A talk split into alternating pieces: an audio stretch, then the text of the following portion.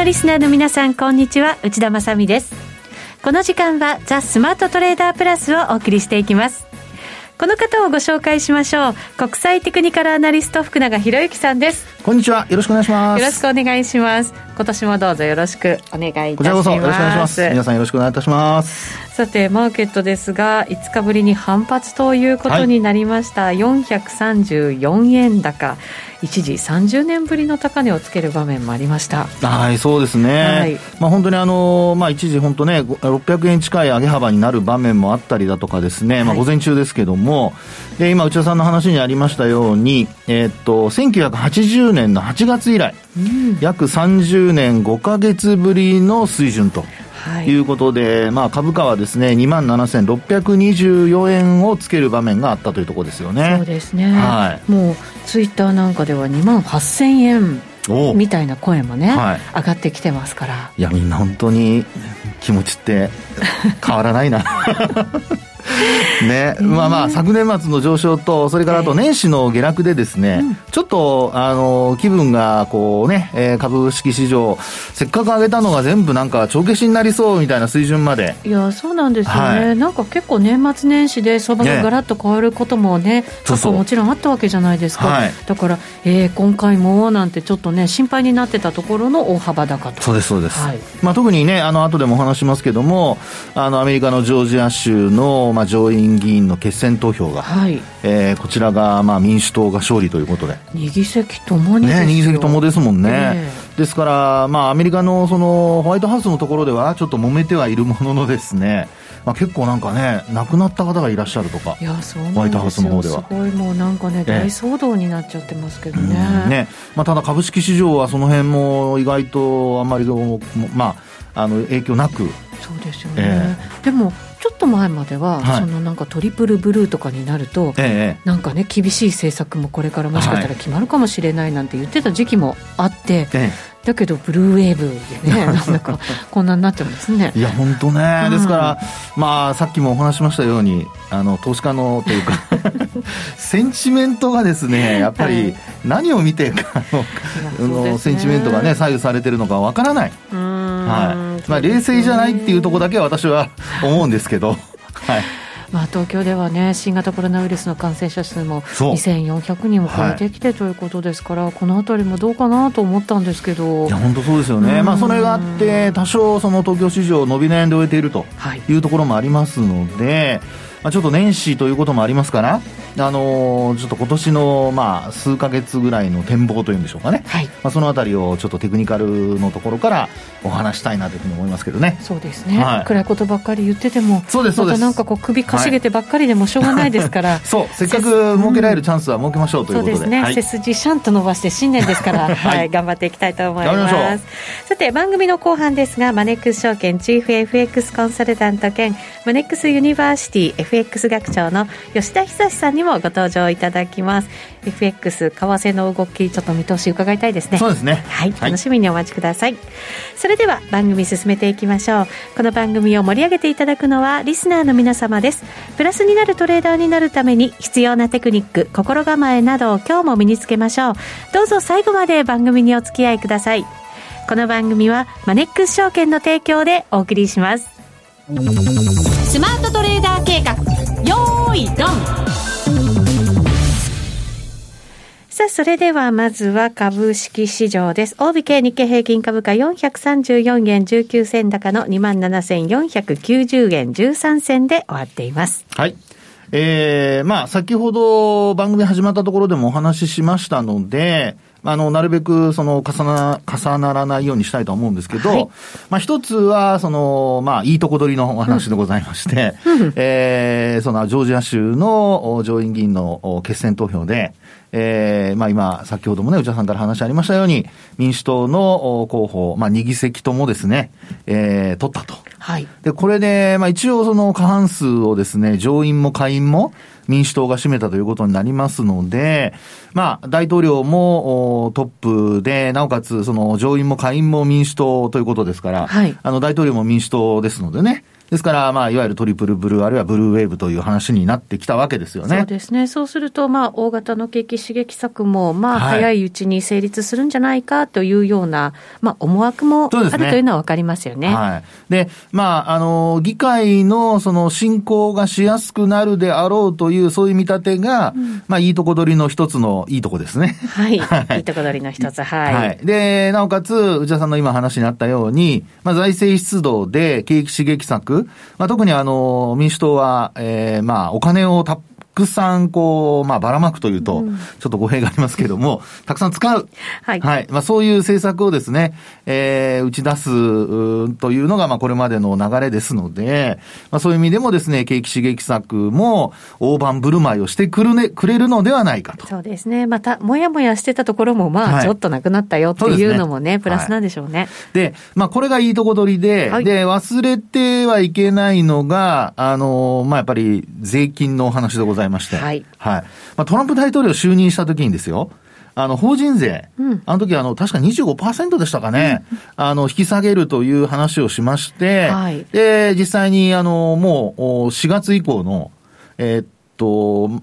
えー、そうですね、アメリカ企業、例えばニューヨークダウ、まあ、日経銀でもあの、一株当たり利益出したりしてますけど、ダウの一株当たり利益がもうす、大幅に上昇してですね。はい。で、えー、なおかつ、その株価の上昇に、まあ、つながっていったわけですよね。うん、ですから当時は、あの、一株当たり利益が上昇したことによってですね、あの、まあ、価値も上がってるということになりますから、まあ、株価の上昇はもう正当化されているということになって、はい、まあ、結構安心して買えたというのが当時ですね。うん、で、そこからまあ4年が経過し、で、あの、今回の、えー、まあ、バイデン氏、バイデン次期大統領がですね、まあ、本当にあの、増税するとなると、これあの、法人税とかどうするのかなんですけどね。はい。これ特にその、富裕層に対する税金を、あの、増やすということになれば、まあやっぱり企業側のその収益、今ですね、大体あの、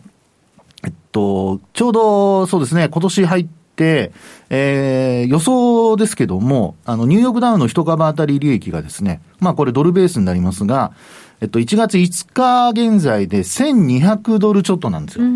で、その前はですね、だいたい1100ドルぐらいでしたので、100ドル切るぐらいでしたので、だいたい10%ぐらい、あの、伸びてきてるっていう、そういう見通しなんですよね。はい。まあ予想ですからわかりませんけど、で、そうした中で、まあ10%の増税とはならないとは思いますけど、あの、増税になれば、これはもう企業側にもし、あの、富裕層ってことになれば、増税するとなると、これも利益がやっぱり減っちゃうわけですよね。はい。で、そうなると、あの、財政出動で一部潤うところはあるものの、あの、株式市場で見るとマイナス要因になるのではないかというのが、うん、まあ当初そのね、ブルーウェーブになった時のですね、あの、まあマイナス要因ということで言われてたんですが、はい。それ見なくなっちゃったという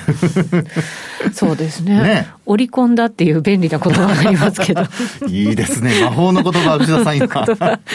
いやただですね、アメリカ市場の昨日の状況を見ると、うん、あの、ナスダック総合指数は、まあ、マイナスでね、はい、置いてまして、まあ、いわゆるそのバリューとグロースっていう、あの、もう、まあ、そんな簡単に分けられるわけではないんですけど、分けた場合の、そのグロースの方、成長の方ですね。うん、それが、まあ、1%の金利、まあ、アメリカの長期金利ですけど、上がってきましたね。ね、上がってきましたもんね。ですから、まあ、その辺でですね、やっぱりグロース株がやっぱりリグわれるという、うん、まあ、昨年はナスダックは40%以上の上昇率になってますから、あの、そのあたりもですね、やっぱり利益確定の、まあ、売りのきっかけになったと。いうようなことが、まあ、考えられるっていうところでしょうね。そうですね。はい、あとやっぱり物色された銘柄も本当にもう正反対な感じのそうそう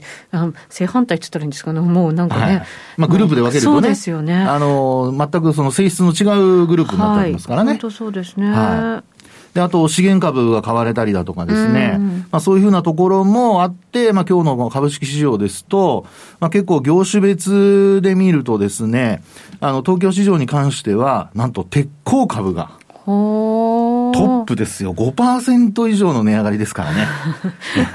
まあ、業種別ですけどね。はい。で、あと、あの、非鉄金属ももちろん4%以上、あと石油、その原油とかでいうところのですね、はい、それも3.49%の上昇と。いうことで、まあ本当にあの、昨日ぐらいから、あの、トピックスがずっととしっかりしていてですよ。うん、で、あの、まあ、日経平均は昨日で、まあ、第8回から3日続落。で、内の会からも含めても4日続落というね、まあ、そういう流れになったわけですけど、はい、あの、昨日の上昇の背景としては、今お話したような、まあ、アメリカの長期金利が上昇、それからあと、まあ、あ次期、その、民主党のですね、政権が誕生して、で、その大盤振る舞いをすることからですね、まあ、金利が、あの、上昇するのではないかと。うん、まあ、そういった、えー、ところを、あの、見越してですね、えー、結構昨日は、あの、バリュー株と言われるようなところが買われたと。はい、今日も、まあ、その流れが続いているっていうところなんです。実際に民主党がね、候補が勝ちましたから。うん、ですから、あの、そう考えると、本当にあの、まあ、増税さえしなければ、あの、財政出動でどかどかお金あの、こう、まあ民間にこう流してくれるわけですから、はい、そうなると、あの流れとしてはですね、これはまあ、あの、そうですね、えー、トランプさん、トランプ大統領の時の共和党のようにですよ、なんか圧力を生みながら進んでいくという、なんかトランプ大統領は、私のイメージだと、ブルドーザーみたいな感じなんですよね。そうですね。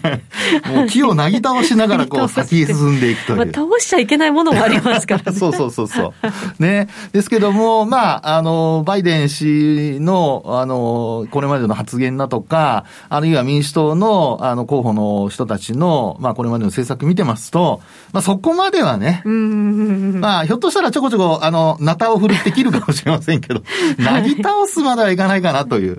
そうすると、じゃあ、まあ、トランプさんの時にみたいな、こう、刺激的なね、いろんなところをこう巻き込みながら刺激的なものを、もう政策で生み出していくのではなく、はい、まあ、ある意味ちょっと良心の的な。良心ってまた、トランプ大統領が良心ないみたいに言ってます、ね、いやそうは言ってないですよ。そうは言ってないんですけど、はい、はいはい、まあ、ちょっとね、カラーは変わるのかなと思いますけどね。いや、本当そうですよね。えーで、まあそうなってくるとですよ、あの、まあ、えー、いいとこ取りという見方も、まあ、悪くはないかなという感じはするんですが、まあ、そこでやっぱり、あの、年始ということもあるので、まあこれから本当に1月の20日に大統領が誕生するじゃないですか。はい、新しい大統領はね。でね。で、今、まあ閣僚とかいろんな人たちのあの人事出てますけど、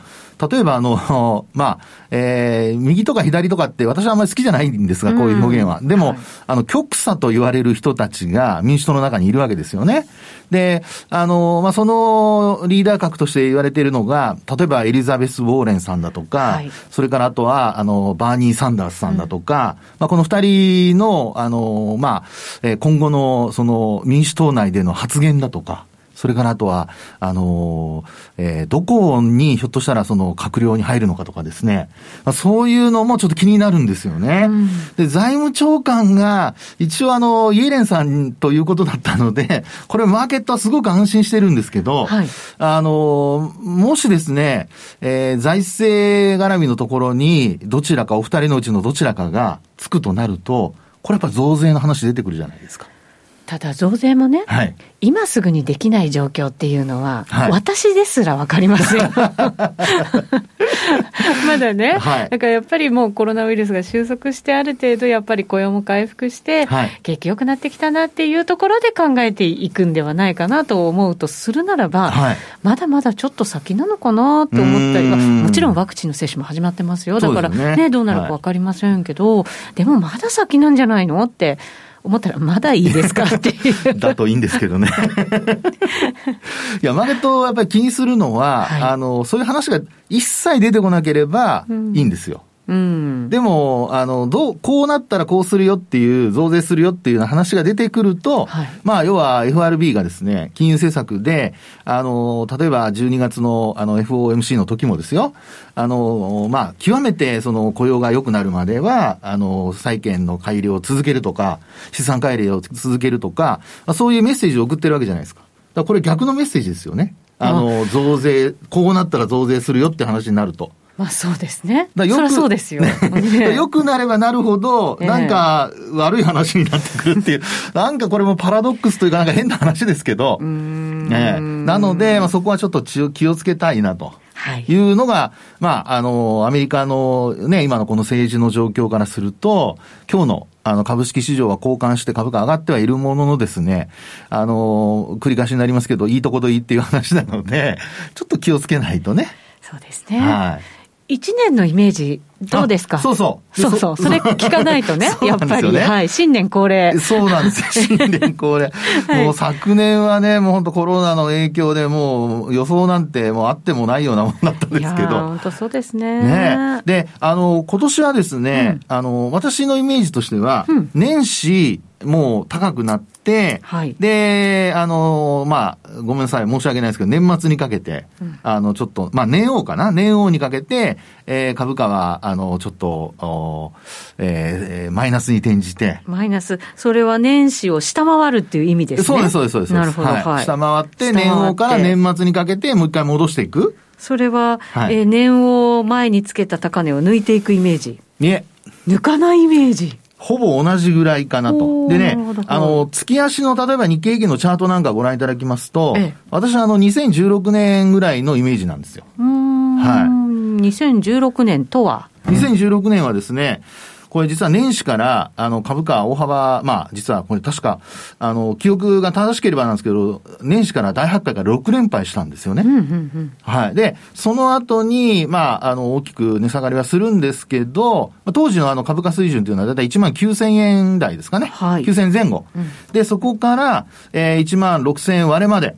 えー、行ってですね、で、あの、数ヶ月持ち合いを続けた後に年末に上がっていくと。はい。で、その年末に上がったところで、当時は、えっと、19,500円ぐらいまで株価は上がりました。うんで、はい、1月の水準、スタート時の水準が18,810円という、818円ですかね。はい。というところなので、まあ、この時はちょっと上回ったという感じです。そうですね。はい。なので、あの、もう年始の間にですね、このまま株価上昇で、あの、2万8000円とか9000円までいかないと、うん、あの、ちょっともたつくのではないかなというのが私のイメージです。はい。なるほど。ね。はい、で、下値の目処としては、まあもう言われる前から言っときますけど、聞かれる前から言っときますけど、はい、あの、えー、2万4千円割れもあるのではないかなというふうには考えてますけどね。4千円割れもあるかもと。はい。はい、何メモしてるんですか？年末にね、ちょっと答え合わせしなきゃなと思って、やっぱり。もう自ら墓穴を掘ってしまいましたけどもね。はっきりおっしゃってね。で、じゃあ、最後には、その、まあ、2万9000円ぐらいのところぐらいまでは、行くかもしれないぞっていう感じですかね。戻るかもということですね。そうですね。なるほど。はい。はい。なので、ちょっとまあ、今、3万円のせとか、いろいろ、やっぱり強気の話が出てきてはいるんですけど、はい、まあ、私は、まあ、いつも慎重に皆さんにお伝えしたいと思ってますので、今年もそれは継続と。はい、いうことになりますかね。リスクは何ですか？リスクとしてはやっぱり業績が伸びないっていうところじゃないかと思いますけどね。えー、そうすると、じゃあこの年王の下げというのは、はい、その業績のもたつき感みたいなものを、ちょっと嫌気するかなっていう感じ。はい、そうですね。理由の一つですね。理由の一つはね。はい、であとは年度が変わることで、はい、まあいろんな、そのさっきお話したような政治面だとか、うん、それからあと金融政策の面だとか、はいえー、いろいろ、あのー、まあ、外部環境も変わってくる可能性がありますので、まあ、株式市場それを見越して動くとなれば、はい、まあ、そういったところが、まあ、実際に変わったところがそこになるのかなという、そんなイメージですかね。年末にこう回復していくっていうのも、やっぱりある程度コロナウイルスも収束に近くなってきていて、はい、企業業績も少しずつは向いてきてっていう、また期待感が。そうですね。はい。はい。ですから、期待が、まあ、PR の高さにつながるとすれば、ええ、今、だいたい25倍まで日経平均上がってますけど、まあ、そこから、あの、さらに PR が上昇してくるとなればですね、えまあ、あの、一旦落ちてまた上がってくるってことだと思うんですけど、まあ、そうなれば、人側対利益が上がる中で、PR25 倍までいけば、株価水準というのは戻してくるってことだと思いますから、はい、そういうのを、あの、年末、年王から年末にかけての、まあ、一つのイメージにしているというところですかね。はい、わかりました、はい、イメージできました。以上、スマートトレーダー計画、用意ドンでした。ここからは、マネックス証券からのお知らせです。マネックス証券では国内株式の取引手数料を一部引き下げました。1日定額手数料で1日の約定金額が100万円以下の場合、取引手数料が税抜き500円でお取引いただけるようになりました。1日の約定金額合計が100万円を超えるまでは、何回取引しても税抜き500円です。また信用取引の取引ごと手数料において、1注文の約定金額100万円以下の価格帯の取引手数料も引き下げました。これにより、信用取引の取引ごと手数料なら、税抜き最低90円からお取引いただけるようになりました。さらにこの取引手数料引き下げを記念して、1日定額手数料で1日の約定金額合計が50万円以下の場合、税抜きの取引手数料500円を全額キャッシュバックするキャンペーンを実施中。題して、少額取引応援、毎日ワンコインキャッシュバックキャンペーン。期間は2021年1月29日まで。期間中は毎日キャッシュバック対象となるチャンスがあります。この機会に少額でのお取引がしやすくなったマネックス証券で国内株式投資をぜひご検討ください。マネックス証券でのお取引に関する重要事項。マネックス証券が扱う商品などには価格変動などにより元本損失、元本超過損が生じる恐れがあります。投資にあたっては契約締結前交付書面、目論見書の内容を十分にお読みください。マネックス証券株式会社金融商品取引業者関東財務局長金賞第165号ザスマートトレーダープラス今週のハイライト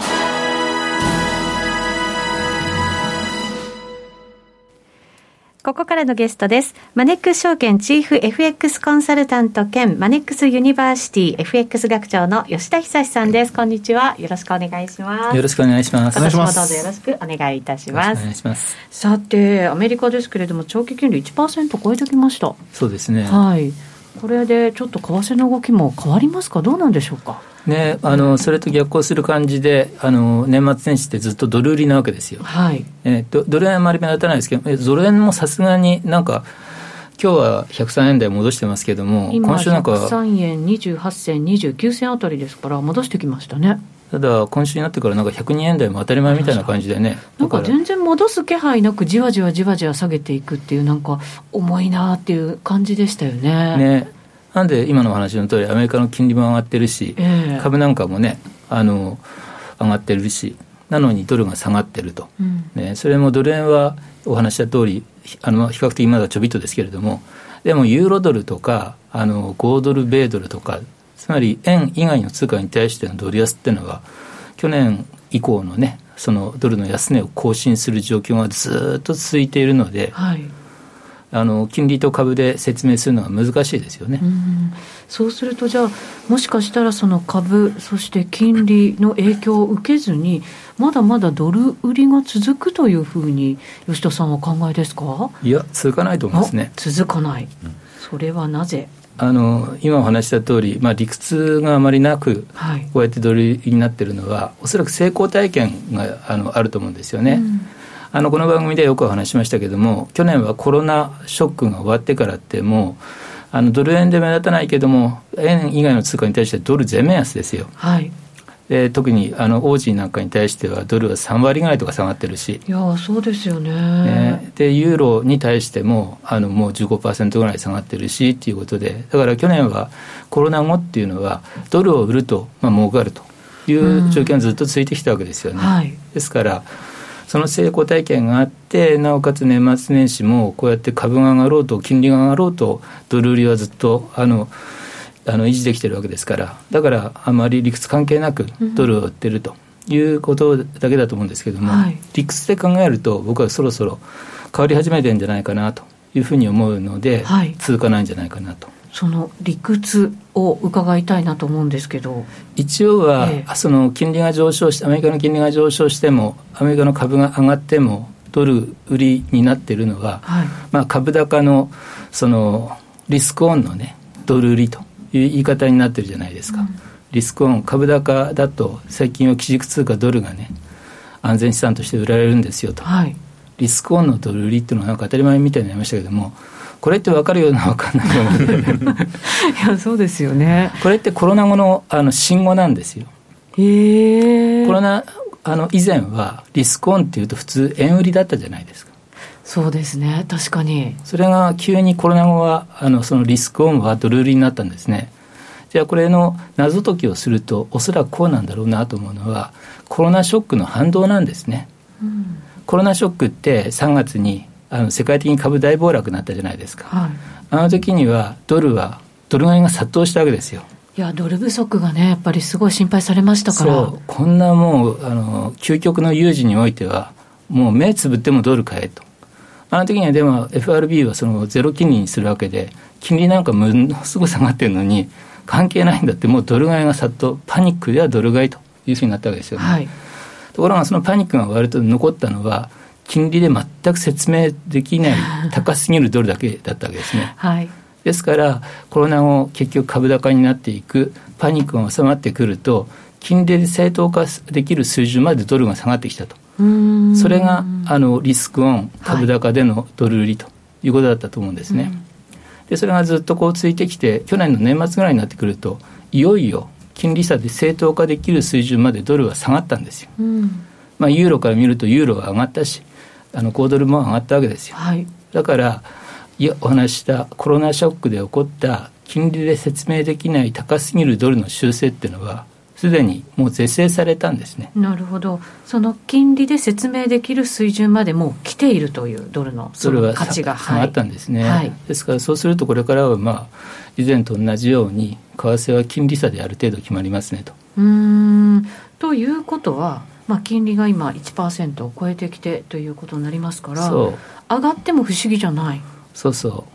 うでとりわけねあのポジション的にも結構ドル売りが長く続いた結果僕ドルは売られすぎ気味にもなってるし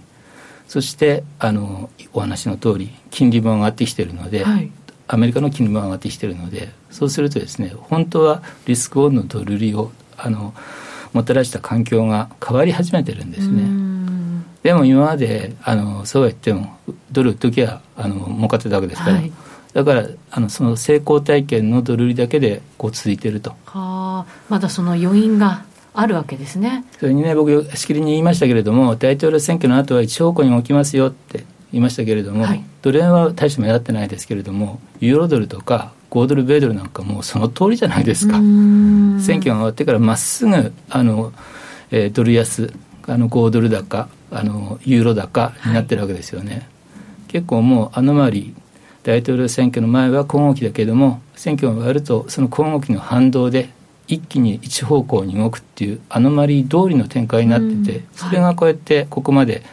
ユーロ高ドル安をそしてあの5ドル高ドル安をもたらしているからだからその惰性でねまだそのドル売りが続いてるだけですけれども、でもゆっくり見るとあの水面下でそういうのをこう正当化した環境っていうのは変わり始めてるのでなるほど。そうすると余韻も終わって惰性も終わって反転近しということですかね。とりわけ株に注目でしょうね。あの一応説明がねリスクオンのドル売りっていうふうになってるんだから、はい、リスクオフ株安になったらですねあの売られすぎのドルは一斉に買い戻しが入るんでしょうね。ほう。株次第。株式市場は意外と強いじゃないですかそうすると変わらないもうちょっとなんかね惰性が続くのかもしれませんけどね。まあでも説明ができないところのその動きは止まるっていうことになるともう安心してドルさえ売ってればいいっていう相場では決してなくなるよというのが、まあ、そういうことなんですかね。えドル円だけ若干違う要素はあるんですけれども、えー、今日はもう時間切れなのでそこは喋れないですけれども。なるほど。次回またね。円以外の通貨に対しては、はい、ドル売りはそろそろ分岐点が近くなってるんじゃないかなと思ってます。わかりました。吉田さんにお越しいただきました。ありがとうございました。ありがとうございました。次回お越しいただく時はまたね流れが変わってるかもしれませんので、ね、また教えていただきたいと思います、はい、さてあっという間にお別れのお時間です。ここまでのお相手は福永博之と内田まさみでお送りしました。それでは皆さんまた来週この番組はマネックス証券の提供でお送りしました。